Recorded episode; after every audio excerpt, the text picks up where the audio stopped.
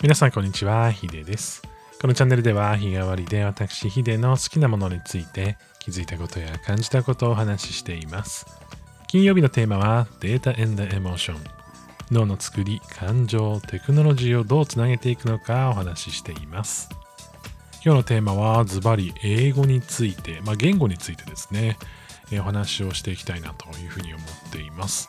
まあ、皆さんもですね、普通にこう生きてる中でですね、こう英語ができたらよかったのにっていうところ、タイミングね、あ結構あるんじゃないかなというふうに思ってます。まあ、日常で日本に住んでる以上は、そんなに英語ができてめちゃくちゃ得するぞっていうタイミング多くないんですけれども、まあ、各いう僕もですね、海外生活を、まあ、経由して今日本にいまして、まあ、英語ができる人材として、まあ、お仕事とかをね、していると、まあ、結構こう、英語のこうお仕事、まあ、なんていうか、海外製のツールのこう日本語訳を作ったりとか、えーまあなんか自分で何かしらこう勉強するとき、プログラミングとか勉強するときに、まあ、英語のドキュメントしかなくて、まあ、それをこう読むのに、こう、まあふ普段ね、皆さん、日本人の中では、割と時間かかるものでも先にね、読めたりとかですね、まあなんとなくこうメリットありつつもですね、えー結構、その、いろんな人がこう英語をこうできるようになるためにこう努力してるのもまあ知っていますし、えーまあなんか文章をねこう書けたらいいなとか読めたらいいなとかっていうのもね結構まあ聞きますね。でこの言語についてなんですけれどもなんか僕あの全部理解できるわけじゃないんですよもちろん。英語はできるんですけども全部理解できるわけではなくて。で結構その資料を作る時とかはこう翻訳ツールみたいなのに頼ったりもします。これ意外かもしれないんですけども英語がまあ僕はまあ書けるんですけれどもやっぱり時間やっぱかかりますしまあね変換する時に頭使うので一旦まあ翻訳ツールでバッとかけてしまってからまあそれをこう資料で修正しながら落とし込んでいくみたいなケースが結構多いんですよね。でそこで使うのが皆さんはもしかしたら Google 翻訳とか使うこと多いのかもしれないんですけども、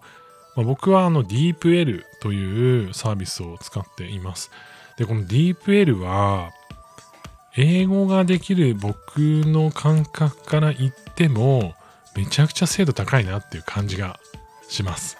あの正直あの資料を一旦全部それで訳して出してもビジネス面でもぶっちゃけ困らないんじゃないかなっていうぐらいの精度出てたりします。まあもう本当こう言語の壁みたいなものがこのツールによって超えてきている感じがすごくあって、まあ、よくあの 3D のデザインをこう人間に当てはめてこうね 3D の人間ってなんかちょっと気持ち悪いじゃないですかあれを不気味の谷と言うんですけれどもまあ、それを超えたところにある 3D デザインってめちゃくちゃ本物っぽいんですね。で、その一回この、なんだろう、谷を超えてしまえばっていう部分を、この DeepL のこの言語の部分では超えてきつつあるんじゃないかなっていう感じがしています。今までの機械翻訳、いわゆる Google 翻訳みたいなものって、なんか、なんかなんとなく、まあなんだ、直訳というか、まあ、うまく翻訳できてない部分も結構多くて、いや、そのまま出すのはこれ機械翻訳かよって思っていたところがあるんですけれども、まあ、正直 DPL に関してはちょっと超えてきてる感があって、で、なんかね、すごい、あの、使い勝手がいいものになっていますね。もし使ったことない方がいらっしゃれば、ぜひ使ってみていただきたいなというふうに思うんですけれども、なんかこれ最近面白いこう調査があって、翻訳を本当にお仕事にしてる方が、まあ、どれぐらいの精度なのかっていうのを確認したらしいんですね。で、それをこう確認したら、まあ、実は結構な割合で修正しなければいけなかったと。で、精度そんな高くないのかなって思ったんですけれども、なんかその翻訳家の方が言うにはですね、その文章として翻訳の精度は非常に高いと。ただ、人間として本当に最後の最後ちょっと違和感を感じるようなところが、まあまあやっぱり残ってしまうと。で、まあ DeepL っていうのは AI を使った翻訳ツールなんですけれども、まだまだその AI に関し、まあ、言語というのはね、これだけの歴史があって、その中でね、培われてきてますし、コミュニケーションとして使われてるもので、まあ、当然そのシチュエーションによって、まあ、言い回しであったりとか意味が変わってきたりするわけですよね。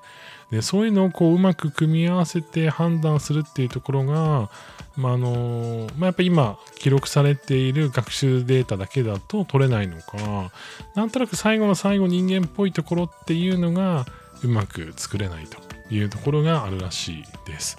でこれすごい面白いなと思っていて、まあ、結局のところ人間にはすごい人間らしい最終的にこう持ってるものっていうのがまだまだたくさんあるんだなっていうふうに思っていて、まあ、翻訳って言語ってなんか割とこう解析しやすいものというかあのパターン化しやすいものだったりすると思うんですけれどもそれでもねなんか微妙なニュアンスとかそういったものがやっぱりこう残るものなんだなと思っててなんかその自動運転とかもそうですし、なんかその言語の話もそうですけれども、AI が担当できるものっていうのどんどん増えてきてるとは思うんですけれども、その中でやっぱり人間にしかできない部分っていうのを、もっとその、なんかその AI にやらせてしまって人間は何もしなくてもいいっていうことではなくて、AI ができることっていうのの限界をこう見つけることで、まあ、人間が本当にやるべきこと、まあ、今言ってた言語のニュアンスの部分であったり、えーと、その自動運転のその安全の部分であったりとか、まあ、渋滞に対する考え方とかもそうなんですけれども、まあ、その人間が本当に頭を使わなければいけないこと、まあ、クリエイティブなところであったりニュアンスの部分だったりっていうところがすごくね、こう、なんか意識できるようになってくるっていうのは、面白い未来が今後もやってくるんじゃないかなっていうふうに、まあ、すごい期待しちゃうなっていうところもありますし、AI の進化で一番面白いなと思ってるのは、その人間の進化がどれぐらいその集中と選択によって行われていくのかっていうところかなと思っているので、なんかこういう話を聞くと、どうしても、そのニュアンスの部分って例えばどういうのがあるんだろうとかね。僕はちょっとその人間臭さの方が実はすごく興味があってなんかそういったところのお話をねこうちょっとあの探しちゃったりするんですけれどもまたねこういう話があったらなんかどういう部分がね人間らしいのかっていう話を引き続き考えたりお話ししたいなというふうに思っています。まあ、皆さんの中でもね、AI の話とかちょっと難しいよって思う方もたくさんいらっしゃるかもしれないんですけれども、えー、ぜひですね、まあ、AI の進化イコール、まあ、人間のね、限界の進化にもつながってくると思って、えー、一回ね、なんかいろんなところで出てくる情報を見てみるのもいいかなというふうに思っています。えー、今日は英語の話、DeepL の話をさせていただきました。ぜひね、あの、使ってみてください。あの、結構ね、わ、こんな風にもう、え、もう英語いらないじゃん、みたいな。英語の勉強いらないじゃんって思うぐらいね、あの、精度高かったりするので、ぜひ見てみてください。最後まで聞いていただきましてありがとうございました。それでは皆さん良い一日をお過ごしください。ヒデでした。